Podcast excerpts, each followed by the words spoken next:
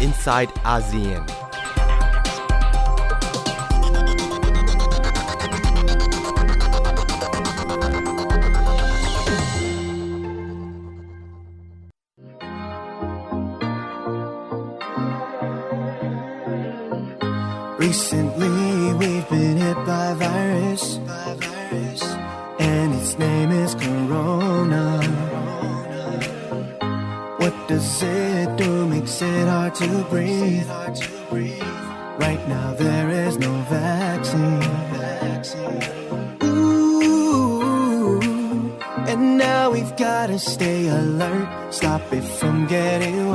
Getting worse. Ooh, it's our responsibility to stop it from exploding. So please just wash, wash, wash your hands. Don't touch your eyes, your nose, your mouth. Social distance, avoid the crowds. Fight against the corona, corona. Practice good hygiene and keep your personal space clean. Respect the social distancing. Fight against the corona, corona.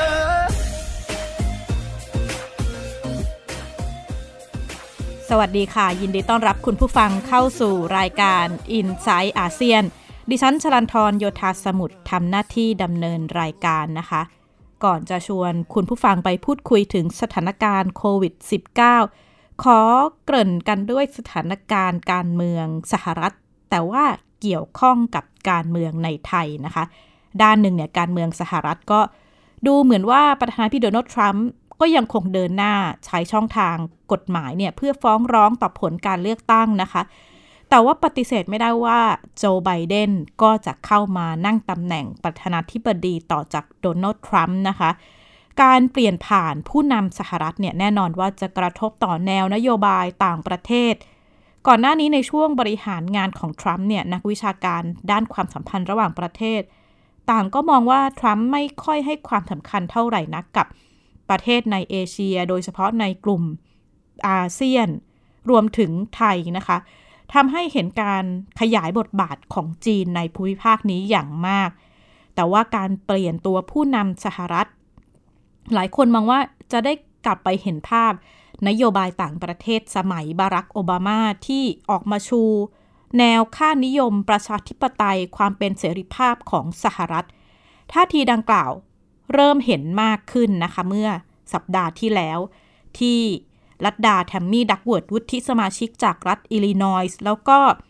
สมาชิกวุฒิสภาของสหรัฐจากเดโมแครตอีก 6 คนนะคะร่วมกันออกหนังสือในนามสมาชิกคณะกรรมาการความสัมพันธ์ระหว่างประเทศ ขอให้ไทยเนี่ยเคารพในหลักสิทธิมนุษยชน เสรีภาพในการแสดงออกแล้วก็เสรีภาพในการชุมนุม ติดตามจากรายงานค่ะ การชุมนุมเรียกร้องประชาธิปไตยและออกมาต่อต้านรัฐบาลในไทยก็คงจะถูกจับตามองไม่น้อยค่ะ โดยเฉพาะจากนักการเมืองในสหรัฐ วันนี้ได้เห็นหนังสือลงมติโดยวุฒิสมาชิกพรรคเดโมแครต7 คนในนามของคณะกรรมการวุฒิสภา ด้านความสัมพันธ์ระหว่างประเทศ ออกมาแสดงความเป็นห่วงเรื่องสิทธิมนุษยชน เสรีภาพในการแสดงความคิดเห็นในประเทศไทยค่ะ โดยคุณลัดดาแทมมี่ดักเวิร์ดวุฒิสมาชิกแห่งรัฐอิลลินอยส์จากพรรคเดโมแครตลูกครึ่งไทยสหรัฐเป็นหนึ่งในวุฒิสมาชิก 7 คนที่ร่วมกันลงมติ เพื่อสนับสนุนการเคลื่อนไหวเรียกร้องประชาธิปไตยในไทยบ๊อบเมเนนเดสซึ่งเป็นกรรมธิการความสัมพันธ์ระหว่างประเทศแห่งวุฒิสภาสหรัฐ อธิบายว่าการประท้วงในไทยเกิดขึ้นโดยกลุ่มคนที่ต้องการปฏิรูป ไม่ใช่การปฏิวัติ และพวกเขาต้องการเห็นความเปลี่ยนแปลง ตามรูปแบบประชาธิปไตย ต้องการเห็นความเปลี่ยนแปลงในระบบการเมือง และเรียกร้องให้เกิดเสรีภาพในการแสดงออก เสรีภาพในการชุมนุม และเพื่อให้ไทยเป็นประเทศที่เป็นประชาธิปไตย ที่สังคมโลกยอมรับ เมเนเดสระบุว่ามติที่ออกมาครั้งนี้ก็คือการส่งสารที่ชัดเจนเพื่อสนับสนุนเสรีภาพในการแสดงออกและการชุมนุมในไทย และได้ร้องขอให้ทุกฝ่ายไม่ใช้ความรุนแรงหรือการคุกคาม ขณะที่คุณลัดดาเรียกร้องต่อผู้นำไทย ให้ฟังเสียงประชาชน และเคารพหลักการพื้นฐานประชาธิปไตย โดยคุณลัดดาระบุในมติว่าในฐานะที่เป็นคนอเมริกันเชื้อสายไทย ที่ต่อสู้เพื่อสิทธิในการประท้วงอย่างสงบ ดิฉันรู้ดีว่าสหรัฐและไทยมีความสัมพันธ์ที่ดีต่อกันมายาวนาน และการปกป้องสิทธิพื้นฐานตามคันลองประชาธิปไตย เป็นเรื่องที่จะต้องรักษาไว้ ดิกเดอร์บินแห่งรัฐอิลลินอยส์ระบุว่าทั้งโลกกำลังเฝ้าดูประเทศไทย และในช่วงที่คนไทยออกมาส่งเสียงเพื่อทำตามความมุ่งมั่น เรื่องประชาธิปไตย เป็นหลักการพื้นฐานเดียวกันกับที่คนอเมริกันเชื่อมั่นอย่างมากดิฉันขอให้นักวิชาการด้านอเมริกาศึกษา และนักเคลื่อนไหวด้านสิทธิมนุษยชน ประเมินมติที่ออกมาโดยวุฒิสมาชิกแห่งพรรคเดโมแครตในครั้งนี้ด้วยค่ะ ปกติในในสภาสูงหรือวุฒิสภาเนี่ยก็ถูกถูกถูกถูกครอบงำโดยทางฝั่ง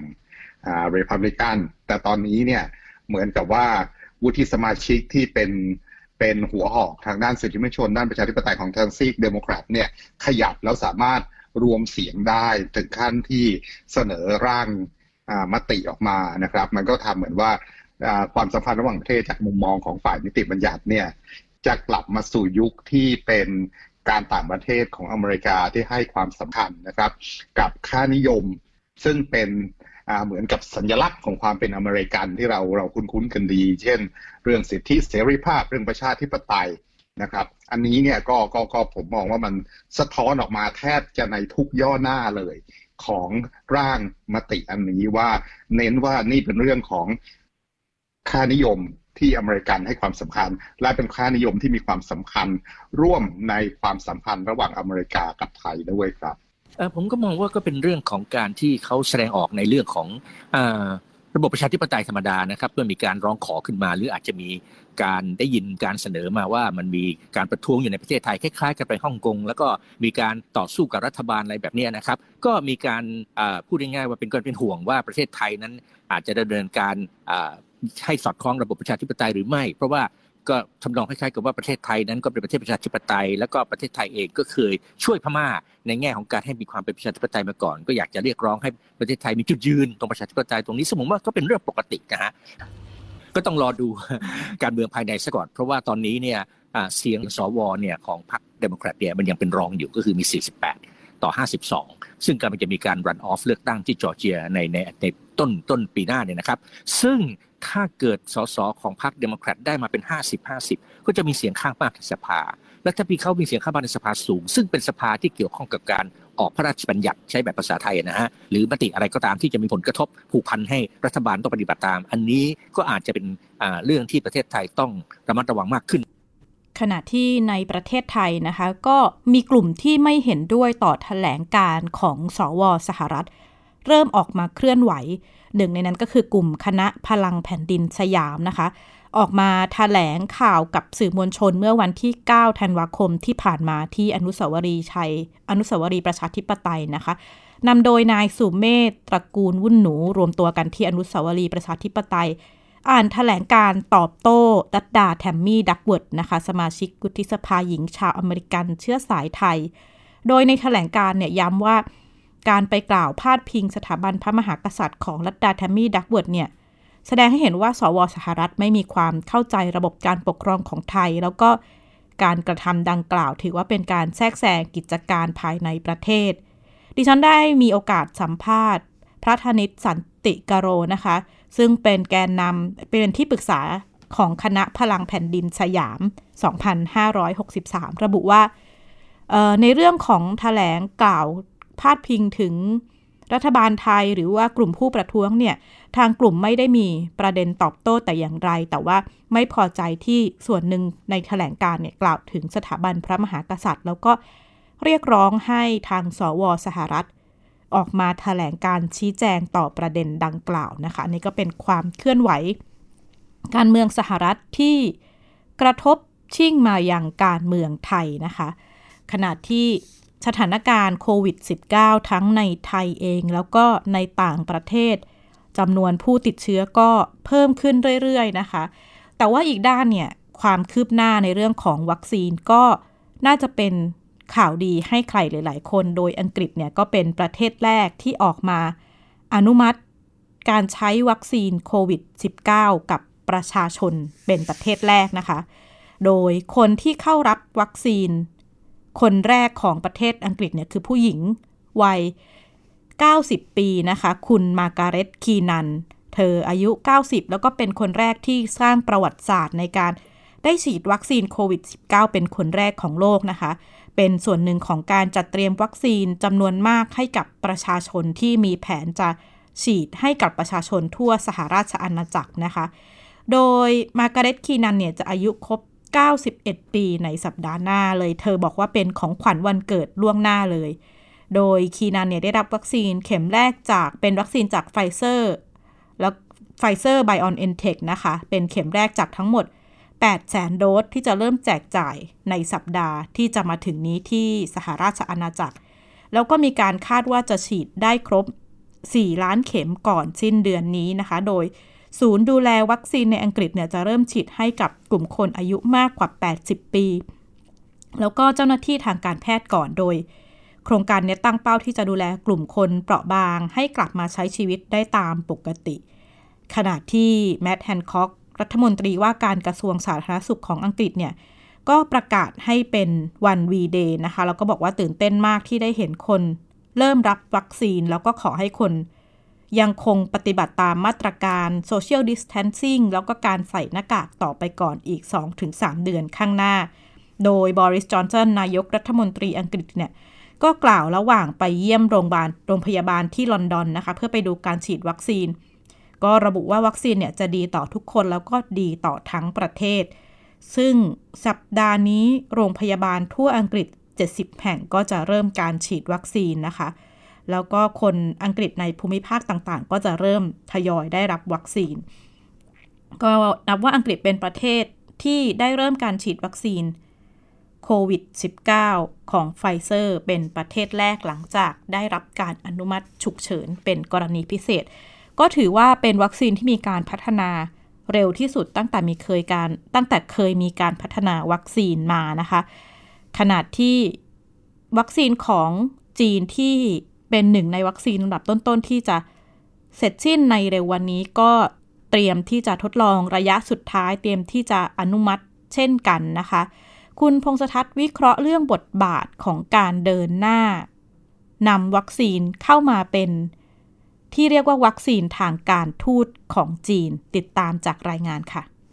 เรื่องของเส้นทางสายไหมสุขภาพหรือว่า Health Silk Road ถือว่าเป็นยุทธศาสตร์สำคัญของจีนในยุคโควิด -19 นะครับเป้าหมายสำคัญก็คือการทำให้ประเทศกำลังพัฒนาทั่วโลกเข้าถึงความช่วยเหลือทางการแพทย์อย่างทั่วถึง และหนึ่งในความช่วยเหลือของจีนตามยุทธศาสตร์นี้ก็คือการจัดสรรวัคซีน หรือว่าการทูตวัคซีนนั่นเองครับนโยบายนี้เกิดขึ้นหลังจากประธานาธิบดีสีจิ้นผิงเคยประกาศว่าจีนจะให้วัคซีนเป็นสินค้าสาธารณะของโลก เมื่อเดือนพฤษภาคมที่ผ่านมานะครับ โดยประเทศในแถบแอฟริกาจะได้รับวัคซีนเป็นกลุ่มแรก ๆ หลังการพัฒนาวัคซีนของจีนประสบความสำเร็จครับ ปัจจุบันมีกว่า 100 ประเทศทั่วโลกที่อยู่ในเครือข่ายตามนโยบายการทูตวัคซีนของจีนนะครับแบ่งออกเป็น 3 กลุ่มใหญ่ ๆ ให้คุณผู้ชมดูกลุ่มแรกก่อนก็คือกลุ่มสีแดงนะครับคือประเทศที่ทำข้อตกลงจัดการทดสอบวัคซีนกับจีน เพื่อแลกเปลี่ยนกับผลประโยชน์อื่น เป็นการตอบแทน เช่น การได้สิทธิ์ซื้อวัคซีนเป็นกลุ่มแรก หรือว่าการรับเอาถ่ายทอดเทคโนโลยี พัฒนาวัคซีนเพื่อนำมาผลิตเองในอนาคตนะครับกลุ่มที่ 2 ก็คือกลุ่มสีเหลืองเป็นประเทศที่จีนเสนอจะให้เงินกู้1,000ล้านดอลลาร์สหรัฐ หรือประมาณ 30,000 ล้านบาท เพื่อนำไปจัดซื้อวัคซีน ส่วนใหญ่ก็จะเป็นประเทศในภูมิภาคละตินอเมริกา และในแถบทะเลแคริบเบียนนะครับ เช่นเม็กซิโก เวเนซุเอลา และโคลอมเบีย ส่วนกลุ่มสุดท้ายคือกลุ่มสีน้ำเงินครับ เป็นประเทศที่จีนเสนอว่าจะกระจายวัคซีนให้เป็นกลุ่มแรก กลุ่มนี้จะครอบคลุมแทบทุกประเทศในแอฟริการวมถึงเพื่อนบ้านอาเซียนของเราอย่างฟิลิปปินส์ด้วยนะครับ นโยบายการทูตวัคซีนมีจุดมุ่งหมายสำคัญเพื่อฟื้นภาพลักษณ์ของจีนด้วยการสร้างความร่วมมือกับประเทศต่างๆครับยิ่งไปกว่านั้นยังเป็นโอกาสให้แสดงให้โลกเนี่ยเห็นถึงความก้าวหน้าของเทคโนโลยีทางการแพทย์ ในการผลิตวัคซีนด้วยนะครับแต่ว่าคำถามที่ตามมาก็คือวัคซีนของจีน มีประสิทธิภาพมากกว่าวัคซีนของสหรัฐ และชาติตะวันตกอื่น ๆ จริงหรือไม่ เรื่องนี้ยังไม่มีหลักฐานมาสนับสนุนชัดเจน เพราะว่าวัคซีนของผู้พัฒนาแต่ละเจ้ายังอยู่ในขั้นตอนของการทดสอบ แต่ถ้าจะดูจุดเด่นจุดด้อยเนี่ยค่ำวันนี้ผมรวบรวมข้อมูลจากวารสารการแพทย์และสื่อต่างประเทศบางสำนัก มาเปรียบเทียบให้คุณผู้ชมได้เห็นจุดเด่นจุดด้อยของวัคซีนที่สำคัญสำคัญแต่ละตัวนะครับมาดูชนิดของวัคซีนกันก่อนครับวัคซีนของจีนเนี่ยมี 2 ชนิดก็คือชนิดเชื้อตายกับชนิด viral vector หรือว่าการนำเอาพันธุกรรมบางส่วนของไวรัส ฉีดเข้ามาในร่างกาย เพื่อกระตุ้นภูมิคุ้มกันนะครับวัคซีนทั้ง 3 ตัวสามารถเก็บรักษาได้ในอุณหภูมิมาตรฐานระหว่าง 2-8 องศาเซลเซียส เหมือนกับวัคซีนอื่น ๆ ทั่ว ๆ ไปครับทีนี้มาดูนะครับวัคซีนของไฟเซอร์เนี่ยต่างออกไป ก็คือจะต้องเก็บในอุณหภูมิที่เย็นจัดติดลบ 70 องศาเซลเซียส เนื่องจาก mRNA จะถูกทำลายได้ง่ายในธรรมชาติครับชนิดของวัคซีนที่แตกต่างกันก็มีผลต่อการใช้ระบบโซ่ความเย็นหรือว่า cold chain เพื่อคงคุณภาพของวัคซีนตั้งแต่ต้นทางการผลิตไปจนถึงปลายทางด้วยนะครับ อย่างวัคซีนของจีนและ AstraZeneca ของอังกฤษเนี่ยใช้ระบบโซ่ความเย็นที่มีอยู่ได้เลย ไม่ต้องไปลงทุนสร้างใหม่ ผิดกับวัคซีนของไฟเซอร์นะครับที่ไฟเซอร์ตั้งเป้าจะพัฒนาวัคซีนให้สามารถเก็บรักษาได้ในอุณหภูมิมาตรฐาน 2-8 องศาเซลเซียส ภายในช่วงครึ่งหลังของปีหน้าครับแต่ที่นี้จุดด้อยของจีนเนี่ยก็คือผู้พัฒนา วัคซีนสัญชาติจีนส่วนใหญ่ก็ยังไม่ได้เปิดเผยข้อมูลผลการทดสอบ จนทำให้ถูกตั้งคำถามถึงความปลอดภัยด้วยนะครับ แม้ว่ายุทธศาสตร์นี้จะแสดงให้เห็นถึงความพยายามของจีนในการสร้างความร่วมมือกับประชาคมโลกเพื่อแก้ปัญหาโควิด -19 นะครับ แต่เรื่องของความไวเนื้อเชื่อใจเนี่ยจะไม่เกิดขึ้นเลย ถ้าจีนยังไม่ยอมเปิดเผยข้อมูลผลการทดสอบ ให้โปร่งใสเหมือนกับผู้พัฒนาชาติอื่น ๆทำกันนะครับ คุณวราวิทย์คุณพิมพิมลนี่ยังไม่รวมถึงข้อกังวล เกี่ยวกับเรื่องปัญหาหนี้สินที่อาจจะตามมาจากการกู้เงินเพื่อนำไปซื้อวัคซีนด้วยนะครับ ขณะที่ หลายประเทศเริ่มมีแนวโน้มในการพัฒนาวัคซีนนะคะ ก็มีอีกแนวคิดหนึ่ง หลายประเทศในยุโรปเริ่มมีข้อตกลงกันแล้วว่า จะเป็นการเปิดพรมแดนระหว่างประเทศ อย่างไรมีการพูดถึงนโยบายพาสปอร์ตภูมิคุ้มกันหรือว่า immunity passport ซึ่งมีแนวโน้มว่าสายการบินบางแห่งก็จะใช้แนวคิดนี้นะคะ นอกจากการตรวจผลว่าโควิด -19 ว่าเป็นลบเพื่อใช้ในการขออนุญาตเดินทางข้ามประเทศเนี่ย ก็มีการกล่าวถึงนโยบายนี้คือพาสปอร์ตภูมิคุ้มกัน โดยบางประเทศก็เริ่มทดลองใช้นโยบายดังกล่าวด้วยข้อสันนิษฐานที่ว่าเมื่อผู้ติดโควิด -19 เนี่ยจะมีภูมิคุ้มกันแล้วก็ไม่ติดเชื้ออีก ซึ่งหลายคนเป็นกังวลนะคะในเรื่องของจริยธรรม แล้วก็ประเด็นความปลอดภัย นโยบายตัวพาสปอร์ตภูมิคุ้มกันนี้ ไปติดตามรายงานกันนะคะว่าผู้เชี่ยวชาญวิเคราะห์หรือมองประเด็นเหล่านี้อย่างไงของการนำแนวคิด พาสปอร์ตภูมิคุ้มกันมาใช้ค่ะ ถ้าหากว่าฟังในแง่ของหลักการฟังดูแล้วก็น่าสนใจนะคะ แต่ว่าถ้าหากพูดถึงในทางปฏิบัติจริง ๆ จนถึงตอนนี้มีความเป็นไปได้น้อยมาก เพราะไม่ว่าจะเป็นการฉีดวัคซีน หรือมีภูมิคุ้มกันเพราะว่าติดเชื้อโควิด -19 ไม่มีอะไรรับประกันเลยนะคะ ว่าจะไม่ติดเชื้อซ้ำอีกค่ะแต่ถ้าหากว่าพูดถึงอุตสาหกรรมการบินและการท่องเที่ยวในหลายประเทศแล้วนะคะ แนวทางนี้ถือว่าเป็นประเด็นที่น่าสนใจค่ะ เพราะหวังว่าจะช่วยฟื้น กิจการบินและการท่องเที่ยวขึ้นมาได้บ้างนะคะสำหรับแนวคิดนี้ค่ะ เคยถูกพูดถึงมาตั้งแต่เดือนเมษายนที่ผ่านมา ว่าควรจะมีการออกหนังสือเดินทางภูมิคุ้มกันหรือว่า immunity passport ให้กับผู้ที่สามารถพิสูจน์ได้ว่าเคยติดเชื้อโควิด -19 และหายป่วยแล้ว เนื่องจากเชื่อว่าร่างกายนั้นจะสร้างภูมิคุ้มกันขึ้นมาได้ และล่าสุดค่ะ มีการเสนอให้ทำใบรับรองอิเล็กทรอนิกส์ให้กับผู้ที่ได้รับการฉีดวัคซีนแล้ว หรือที่เรียกว่า e-vaccination certificate ด้วยเหตุผลคล้ายๆกันก็คือเชื่อว่าร่างกายน่าจะมีภูมิคุ้มกันโควิด -19 แล้ว แต่ว่าผู้เชี่ยวชาญด้านการแพทย์รวมถึงองค์การอนามัยโลกนะคะ ปฏิเสธแนวคิดนี้มาโดยตลอดค่ะ และเมื่อมีรายงานว่าพบผู้ติดเชื้อโควิด -19 ซ้ำสองยิ่งทำให้แนวคิดนี้เป็นไปได้ยากค่ะ ในช่วง 6 เดือนหลังของปีนี้ นั่นก็คือว่าเมื่อติดเชื้อไปแล้วสามารถติดเชื้อใหม่ได้ ซึ่งแสดงว่าภูมิคุ้มกันที่ได้รับจากการติดเชื้อตามธรรมชาตินั้น ไม่สามารถที่จะปกปักรักษาเชื้อที่ติดใหม่ได้ แม้ว่าจะห่างกันเพียงแค่ 6 สัปดาห์ หรือห่างแค่ 2 เดือนหรือ 3 เดือนก็ตาม ตรงนั้นเองก็คือเป็นเครื่องสะท้อนให้เห็นว่าไวรัสนั่นเองมีการอัปเกรดตัวเอง หรือมีการผ่าเหลาตัวเองได้ค่อนข้างเร็ว แม้ว่าแนวคิดนี้อาจจะไม่สามารถป้องกันการแพร่ระบาดของโควิด -19 ได้ แต่ว่าประเทศฮังการีค่ะ ได้เริ่มใช้ Immunity Passport มาตั้งแต่เดือนกันยายนที่ผ่านมา รวมถึงไอซ์แลนด์ที่เตรียมเปิดรับผู้ที่เคยติดเชื้อโควิด -19 เนื่องจากต้องการเปิดประเทศให้ประชาชนสามารถเดินทางมาท่องเที่ยวและทำธุรกิจได้ส่วนแนวคิดเรื่องการออกใบรับรองให้กับผู้ที่ฉีดวัคซีนโควิด -19 แล้ว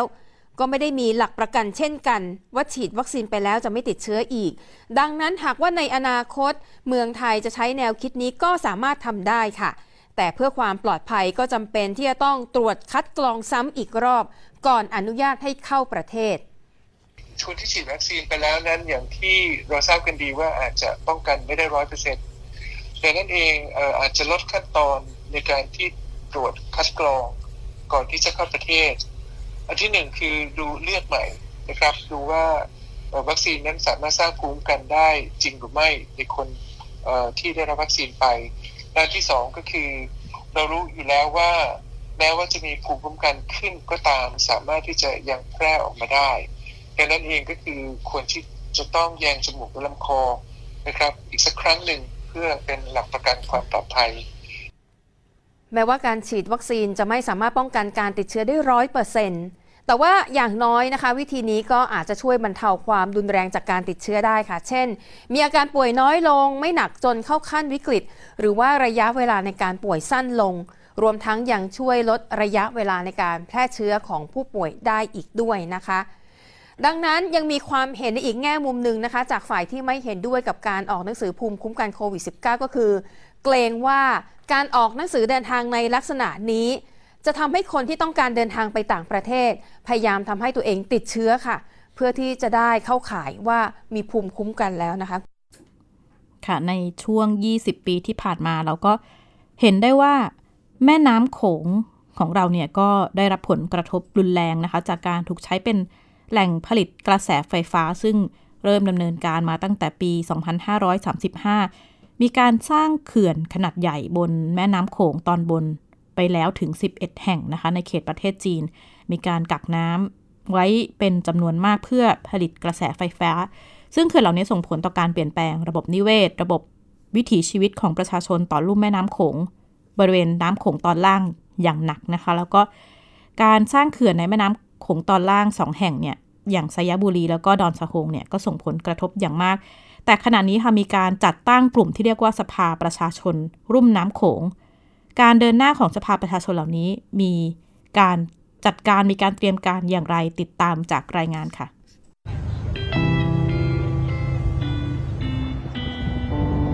ตอนนี้เราอยู่ที่อำเภอเชียงของจังหวัดเชียงรายนะครับ ด้านหลังผมตรงนี้ ก็คือตลิ่งการกัดเซาะของน้ำโขงนะครับ ซึ่งไว้ป้องกันการผันผวนของน้ำโขง แล้วก็นำน้ำสาขานะครับ ซึ่งเป็นหนึ่งในการเปลี่ยนแปลงของพื้นที่ลุ่มน้ำโขงครับ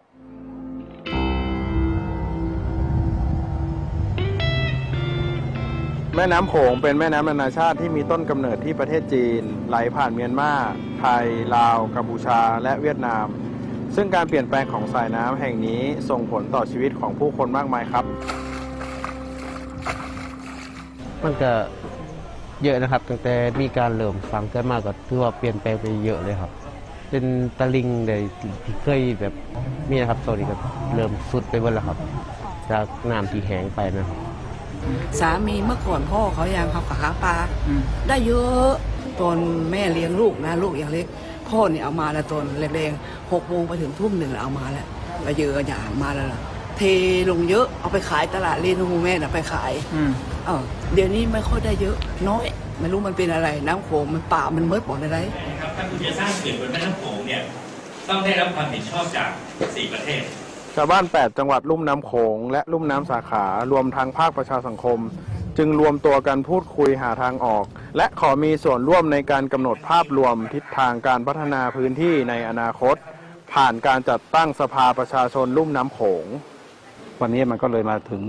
บทบาทว่า เครือข่ายภาคประชาชนเนี่ยผู้ได้รับผลกระทบตั้งแต่สร้างเกิดมา เช่น ผลกระทบเรื่องด้านพันธุ์ปลา